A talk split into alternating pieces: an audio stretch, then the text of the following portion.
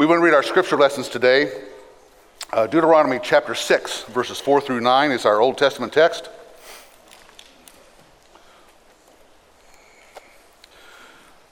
This is probably the most quoted scripture passage uh, in the world every day. Uh, this is part of what the, all the Jewish folks say is, is included in here. Other folks say it as well. It's called the Shema. So, uh, it, but it, Jesus refers to it when the, the uh, person, the lawyer asked him, What's the, the greatest commandment? He pointed to this. And so we want to look at it today or listen to it today. Listen here to God's word. Hear, O Israel, the Lord is our God, the Lord is one. You shall love the Lord your God with all your heart, and with all your soul, and with all your might. These words which I am commanding you today shall be on your heart. You shall teach them diligently to your sons, and shall talk of them when you sit in your house, and when you walk by the way, and when you lie down, and when you rise up. You shall bind them as a sign on your hand, and they shall be as frontals on your forehead. You shall write them on the doorposts of your house and on your gates. Amen. Our epistle reading is from 2 Peter chapter 1 verse 19 through chapter 2 verse 3.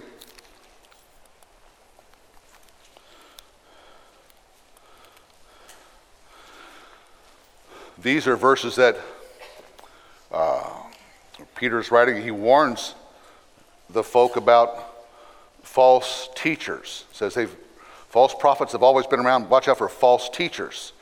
So it's a good thing to, for us to hear. Listen here to God's word. So we have the prophetic word made more sure, to which you do well to pay attention as to a lamp shining in a dark place until the day dawns and the morning star rises in your hearts. But know this first of all, that no prophecy of Scripture is a matter of one's own interpretation. For no prophecy was ever made by an act of human will, but men, moved by the Holy Spirit, spoke from God. But false prophets also arose among the people, just as there will also be false teachers among you, you will, who will secretly introduce destructive heresies, even denying the master who bought them, bringing swift destruction upon themselves. Many will follow their sensuality, and because of them, the way of truth will be maligned. And in their greed, they will exploit you with false words. Their judgment from long ago is not idle, and their destruction is not asleep. Amen. And then our main passage today is Revelation 22, verses 6 through 21. We finally reach the end of the book of Revelation. We began preaching through it, reading about it back on September the 22nd. And so we've been in this a long, long time, and today we finish it. So, uh, really, it's just a big wrap up thing that, that uh, John uh, records here. So, listen here again to God's word. And he, that is the angel, said to me, These words are faithful and true. And the Lord, the God of the spirits of the prophets, sent his angel to show me, to show to his bondservants the things which must soon take place. Behold, I am coming quickly. Blessed is he who heeds the words of the prophecy of this book. I, John, am the one who heard and saw these things. And when I heard and saw, I fell down to worship at the feet of the angel who showed me these things. But he said to me, Do not do that. I am a fellow servant of yours and of your brethren, the prophets, and of those who heed the words of this book. Worship God. And he said to me, Do not seal up the words of the prophecy of this book, for the time is near. Let the one who does wrong still do wrong, and the one who is filthy still be filthy, and let the one who is righteous still practice righteousness, and the one who is holy still keep himself holy. Behold, I am coming quickly, and my reward is with me, to render to every man according to what he has done. I am the Alpha and the Omega, the first and the last, the beginning and the end. Blessed are those who wash their robes, so that they may enter, so that they may have the right to the tree of life, and may enter by the gates into the city. Outside are the dogs and the sorcerers and the immoral persons and the murderers and the idolaters and everyone who loves and practices lying. I, Jesus, have sent my angel to testify to you these things for the churches. I am the root and the descendant of David, the bright morning star. The Spirit and the bride say, Come. And let the one who hears say, Come. And let the one who is thirsty come. Let the one who wishes to take the water of life without cost. I testify to everyone who hears the words of the prophecy of this book. If anyone adds to them, God will add to him the plagues which are written in this book.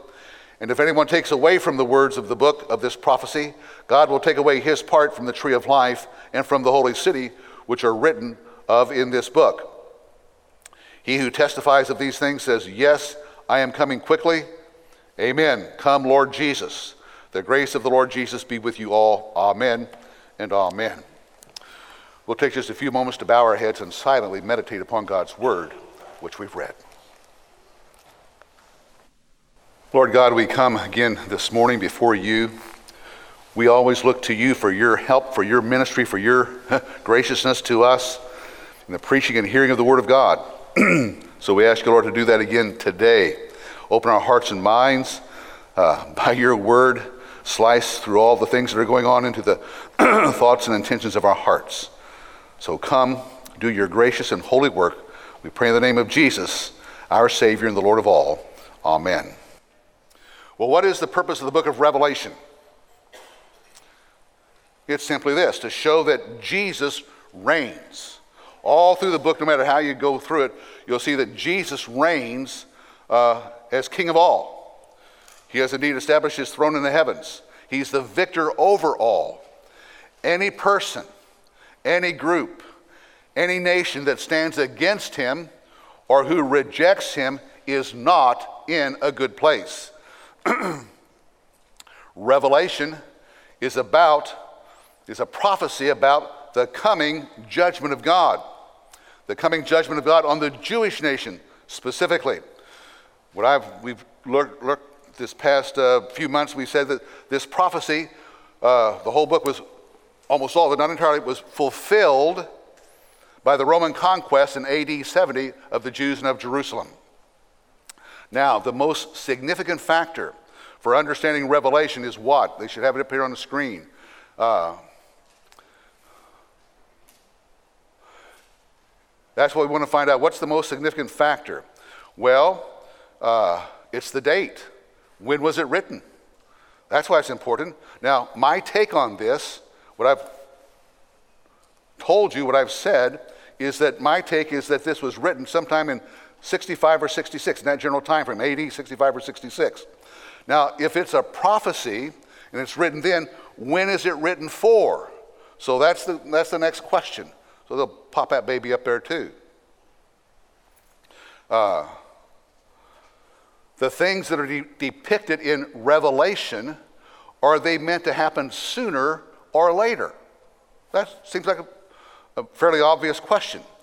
Revelation 22, where we just read, has five time indicators in it. And they're going to pop those babies up there, right? Yes, they are. Verse 6, things, go ahead, keep, do, do them all, just all at one time. Zim, zim, zim. That would be good. Verse 6, things which must soon take place. Verse 7, I am coming quickly. Verse 10, for the time is near. Verse 12, I am coming quickly. And verse 20, I am coming quickly. So, five different verses, all with a time indicator in part of that. Uh, what is our reaction as we read that? As you read those verses, do you think, well, it's time is near, I'm coming quickly? What does that mean? Uh, how, how are we to understand that? So let's look at the words. In chapter 22, verse 6, the word that's there is uh, tachas, tachos. Uh, and as you can see there, it's a Greek word. It's used seven times in the New Testament. It's always used in a time or chronological sense. It means soon. Soon we're going to eat lunch and we're going to have some cake. See you in 2,000 years. Well, no, you don't think that, do you?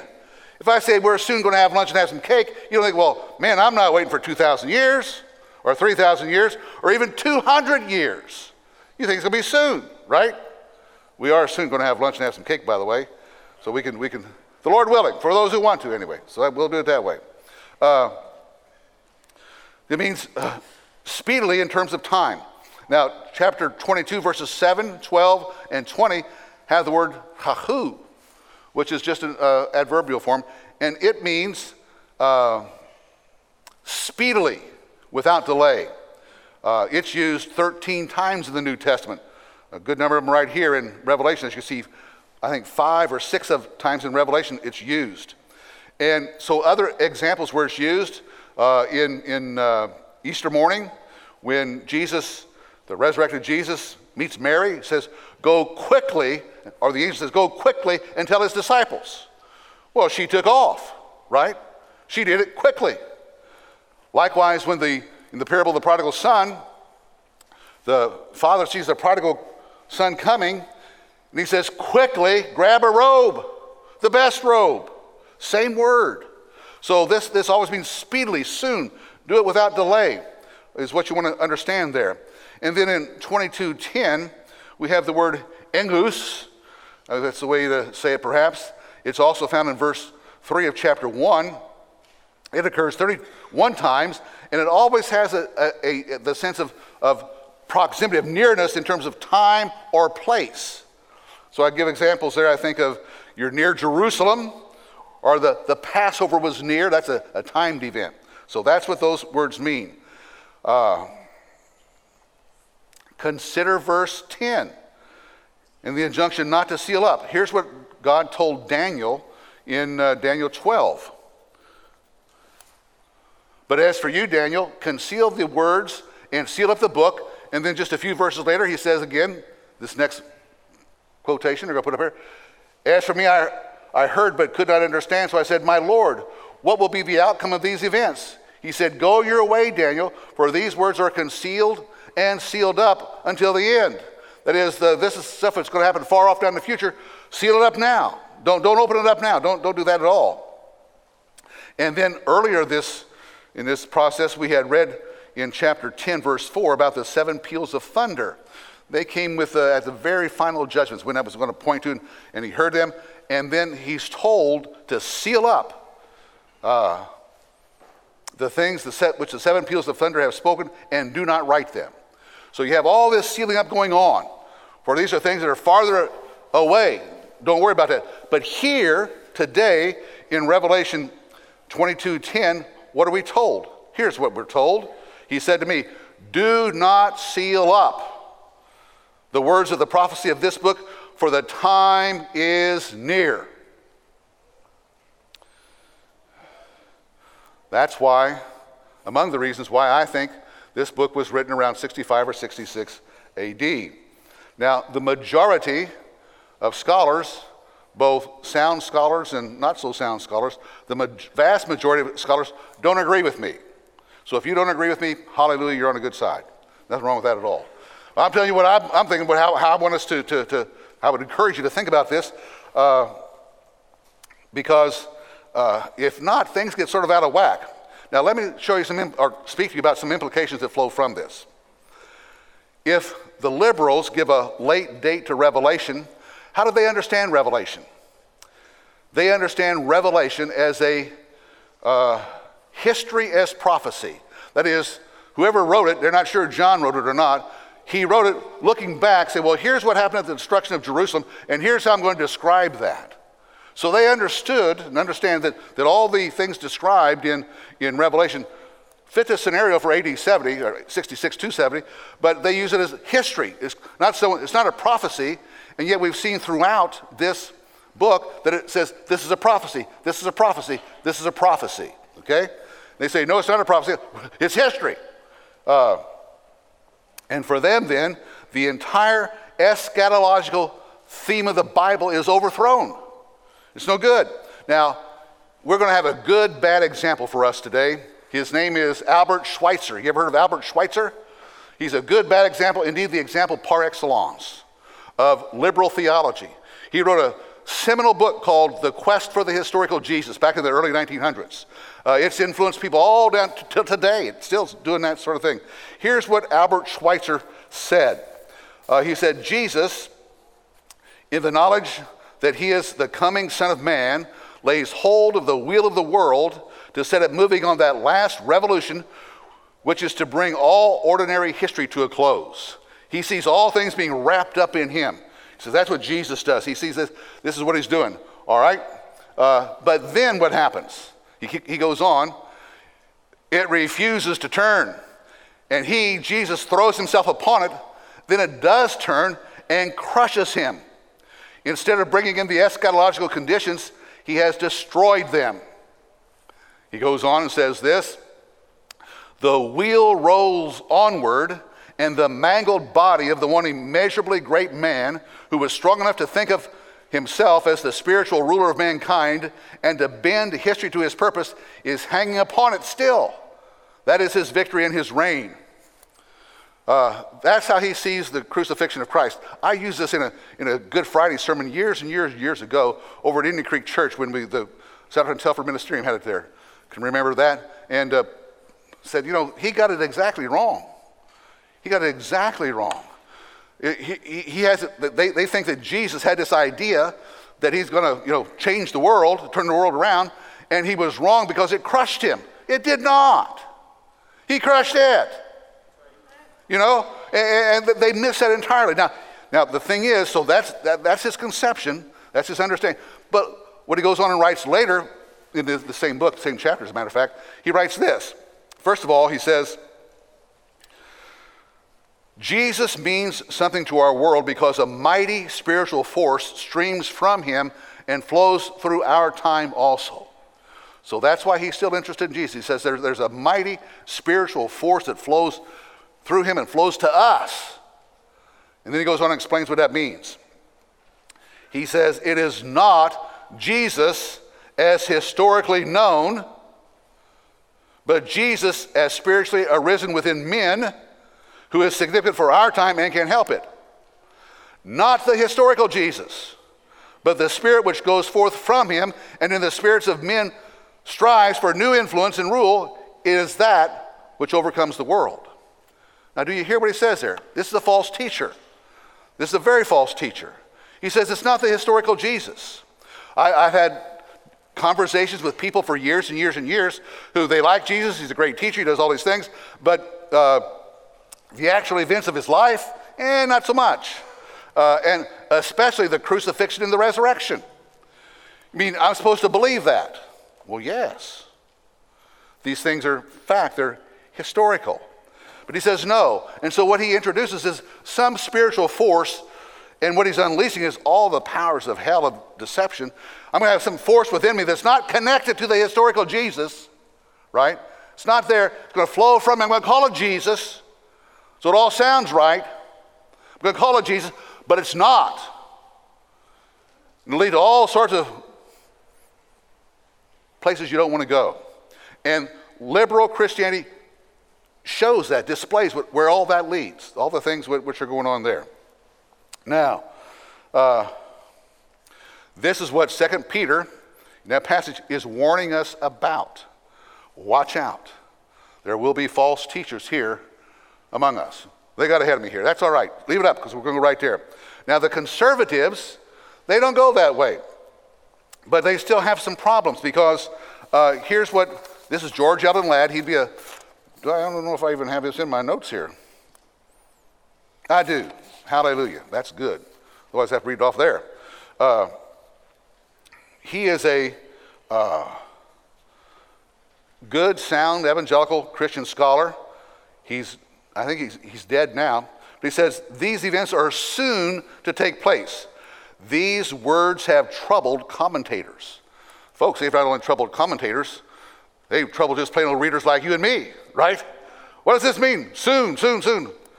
Uh, the simplest solution is, like the entire early church community, and think the coming of the Lord was near. When he said these things back in AD 33, when in fact they were wrong. He goes on and says, Our Lord Himself seems to share this error. Now, there's a little blip off the main track, error in perspective in the saying this generation will not pass away before all these things take place. And so, for the conservative evangelical person, uh, scholar and otherwise, just sitting here, there's a great mystery. We're not quite sure eschatologically what's going to happen when. Uh, they're faithful to the scriptures, they're faithful to God, they want to believe all that, but they're not quite sure when. So, what is the consequence of that? It's given rise to charts, to timelines, to speculations, all down through Christian history. Well, not all down through there, but a good part of it, thinking this is the day. You know, we can see all the, the things of Revelation, the things of Isaiah, whatever, and they're happening now. And they identify the Antichrist, the beast, and all those things. It's been for hundreds of years. I got a, books back here in my library that, that document that. So it's given rise to all sorts of speculations. Now, putting that all aside, what do we see in Revelation and its prophecies? Here, the very thing I said at the very beginning we see God's judgment in history. Now, William Hendriksen gets it right. Here's the paradigm he sets up. Says, All warnings point to the final judgment, but throughout history, the history of the world, God's final wrath again and again reveals itself. Now it strikes this one and then another. That is, just like the wrath, excuse me, the wrath of God struck the Jews, it struck other nations, it struck the Romans, it struck all kinds of different nations. And all those prefigure the final wrath, but that's God acting there because nations and peoples have turned their back, have rejected, have said no to the Lord Jesus Christ. However, even though those are all paradigms, that does not take away from the fact that there is a final coming, a final coming of the Lord. He says this, it is final, though not complete, until the judgment day. Did we get that one up there? If we did, fine. If not, you have to take my word for it. Uh, so, we see that Jesus is victor over all. In verse 6, it says, These words are faithful and true. We need to know these words are faithful and true. The, the words that Jesus speaks, the whole element of the scripture, that's all true. They're faithful and true. We need to stand by them. So, for instance, in verse 13, he says, I am the Alpha and the Omega. He's the beginning and the end. You got to start with Jesus. You got to end with Jesus and stay with him all the way through. He says, I'm the one. That's what he says. Uh, we preached on Thursday here uh, from John uh, 13 and 14, but Jesus said, I am the way, the truth, and the life. No one comes to the Father but through me. There are no other ways of salvation. He's the Alpha and the Omega. Uh, he goes on in verse 16, he says, uh, I, Jesus, have sent my angel to testify to you these things for the churches. That's for us. We need to hear these things. I am the root and the descendant of David, the bright morning star. Uh, he says all the Old Testament is fulfilled in me. I'm the root of David, out of which all those things flow, and I'm the descendant. I'm the one in whom they're fulfilled. I'm the bright morning star that shows there's this new age that's coming, it's breaking. And that's what Second Peter shows as well. And verse 14, he says, Blessed are those who wash their robes. So they do the tree of life and river of life as well. It's Jesus who cleanses people from their sin. Nothing else. He's the one who does that. Now, how people respond to that message makes all the difference in time and eternity. How do you respond to the message that Jesus is your only way to heaven? that Jesus is the only way your sins get forgiven. It's exclusive. Nothing you do, nothing you say can take away the fact that Jesus has to be your Savior. People get offended by that. People find that difficult. But that's what we found in Revelation. That's what is taught all the way through. Now, the judgment in AD 70 that fell upon Jerusalem tells us that Jesus is the victor. Uh, this is the final shift. You know, for 40 years, Jesus has been being proclaimed by the apostles and to the Jewish folks. All it's proclaimed all along through there. And people had a chance to think about it. And all along there, there are scores of Jews who are being saved. Gentiles too in due time, a lot of those. But the Jews are being saved. But as a whole, that nation rejected Jesus. They said, no, Jesus is not the Messiah. He may have been a wise man, he may have been a good man, but he was not Messiah, he wasn't Savior. He was misguided and he misspoke. And so you still go over and hear the, the to Israel, or you talk to a Jew, I tell the story, I'll, I'll go ahead and tell it again now. Uh, David Zadok, whom we support in our 100 series with the uh, mission to Israel, he was raised a Jew. He is a Jew. I mean, a, he got converted in high school out in California. And he had to go back, he was from the Middle East, he had to go back to Iran, Iraq, uh, tell his uncle, who was his supporter, that what had happened. And he took him out to dinner and says, I have something important to tell you. And he told him that he had received Christ as his Savior, that he believed Jesus was Messiah. And his uncle said, Oh, that's terrible. You've gone over to the other side. I was hoping you were simply saying that you had committed murder or you were hooked on drugs, anything but that you had become a Christian. Because you have overthrown all of what we Jews believe. We don't believe Jesus is, is the Savior. He's not the Messiah. He's not the one who's coming. And so, for 40 years, it was preached among the Jews in Israel and all around. That's where Paul always went first, synagogue, preached that Jesus is the Messiah. He's the Savior. And many thousands and tens of thousands believed, but as a whole, the nation rejected Christ. And Revelation is really the setting forth of here's God's judgment in history. And what happens to that nation, that nation, happens to every nation that rejects Christ. That should make us quiver for our land. We have been in the process, has it been 40 years or not? I don't know. It's been 40 years that we've, we've turned our back on Christ.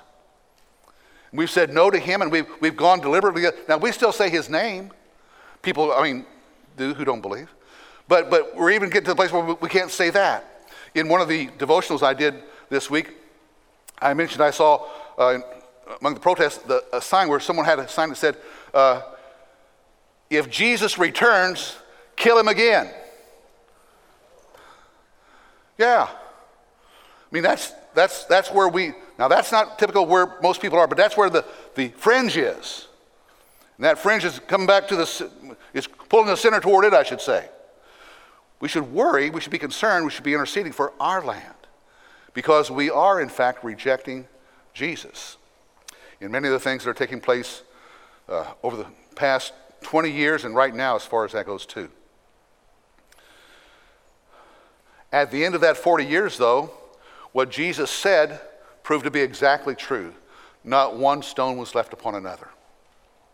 That's what Revelation shows. The word was true. Not one stone left upon another. I think Philip Schaff got it about right.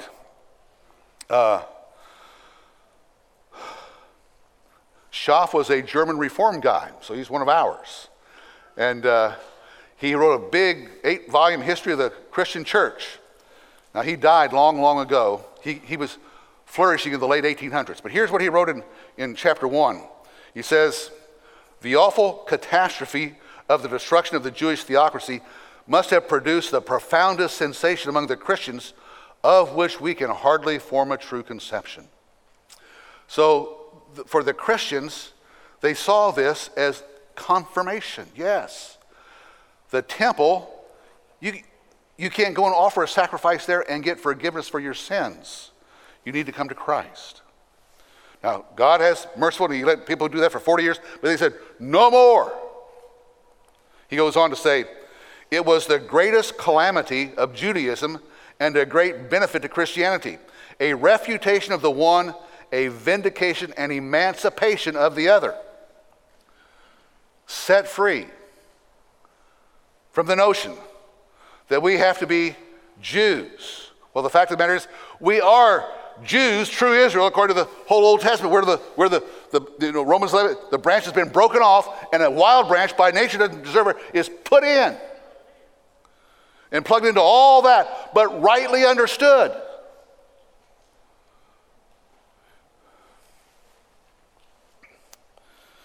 He goes on and says this, Schaff does. It not only gave a mighty impulse to faith, but at the same time formed a proper epoch in the history of the relation between the two religious bodies, it separated them forever.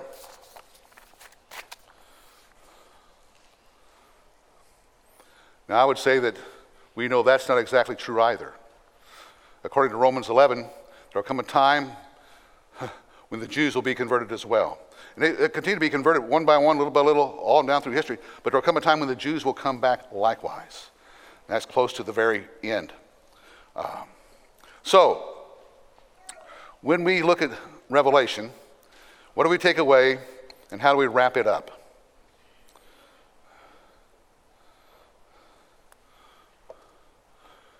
I have four points and about four minutes to make them. Number one, worship God. That's what he tells them right here. Worship God. Deuteronomy 6, 4 through 9 says, Worship God with your whole heart, soul, mind, all the things that you have. Worship God. Now, we need to do recognize that, that worship has an object. The object is God, Father, Son, and Holy Spirit. Worship is not simply me doing things that make me feel good. You know, a lot of people think that's what it is that you worship, you, you feel good. Well, you should feel good, but worship is directed to God. It's always focused. It has, that's the object. We're, we're worshiping God. We need to do that personally. We need to do that as a family. And we need to do that corporately. Isn't it good to be in corporate worship again? Yes. I've had, I've had uh, uh, two grown men say they came here the first time for worship after we had these months off, and they wept while we sang. Just tears flowed down. It's good to work, and we're worshiping God corporately. We need to do that. And so that's our exhortation. One first exhortation is there is worship God. Now, when you worship God, don't worship nature. Don't worship other men. Don't worship some process. Worship God. All, I could go on and list all kinds of different things that we're prone to do to, to get off target, but worship God. Focus on Him. Now, number two, this won't take long. Don't mess with the word. He says, don't add to it, don't subtract from it. If you do, all these things are going to fall on you. All of the Bible, don't subtract from it. All of the Bible. Apply to all of your life. Be all right. Get you through. Number three says here, and we agree with this, is that we all cry out, Come, Lord Jesus. Despite what we have here,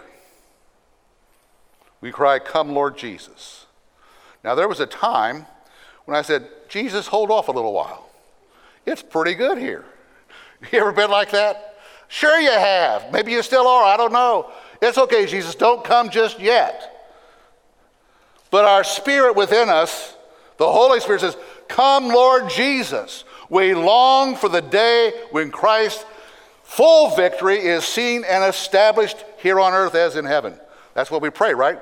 Thy will be done on earth as it is in heaven. Sometimes we cry out, Come, Lord Jesus, because of what's going on here, right? Yeah. we don't say, don't come because of, because of what's going Sometimes what's happening is, oh, come, Lord Jesus. But we should have that, that inner desire to see and know and be with Christ and have His will done everywhere.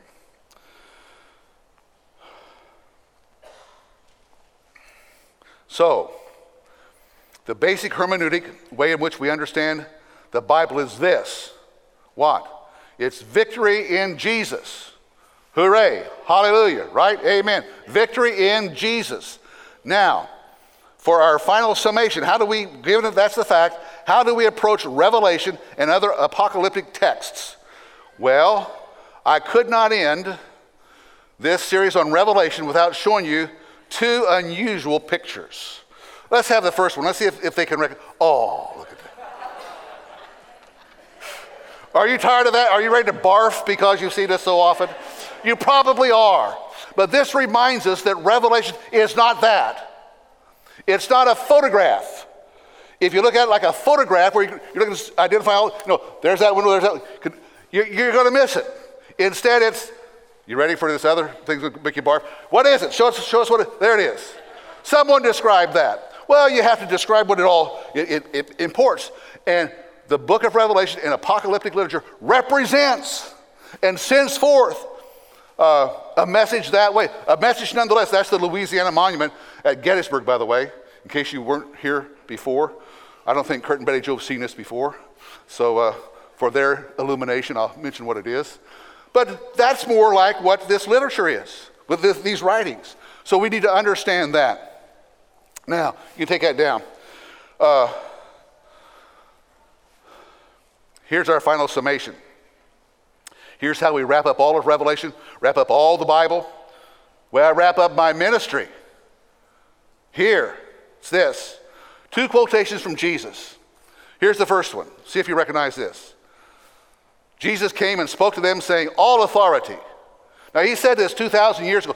All authority has been given to me in heaven and on earth. He has it all. He's established his throne in the heavens. He rules over all. Do you know that? We know, yes. Because of that, go therefore and make disciples of a few people here and there. No, make disciples of all the nations. We need to have an expansive vision. I'm thankful for our missionary budget we have here. You know, we, we support lots, and none of them are huge things, but they're all helping. Make disciples of all nations, baptizing them in the name of the Father, the Son, and the Holy Spirit. That is, there's distinctives about Christianity that separates it from every other religion on the face of the earth, and the triune God is one of those distinctives. Baptize them that in the name of the Father, Son, and Holy Spirit, and what? What? Don't just preach conversion, but teach them, the nations, to observe, that is, to do all that I commanded you. And lo, I am with you always even to the end of the age. Isn't that a great verse? That's our task. That's what we do. There's another verse I want to add to that. Pop that verse on up there. This is in Matthew 11. Jesus says, Come to me, all who are weary and heavy laden, and I will give you rest. Take my yoke upon you and learn from me, for I am gentle and humble in heart. You will find rest for your souls. You know, those two passages, I think, are cornerstone material. Don't you think so? Yeah, that'd be great to put that on a cornerstone of a church, wouldn't it? Oh, wait, we, they are on our cornerstone. How about that? so that wraps it all up. We have a task to do. We're inviting people, come. Jesus says, come. Come on.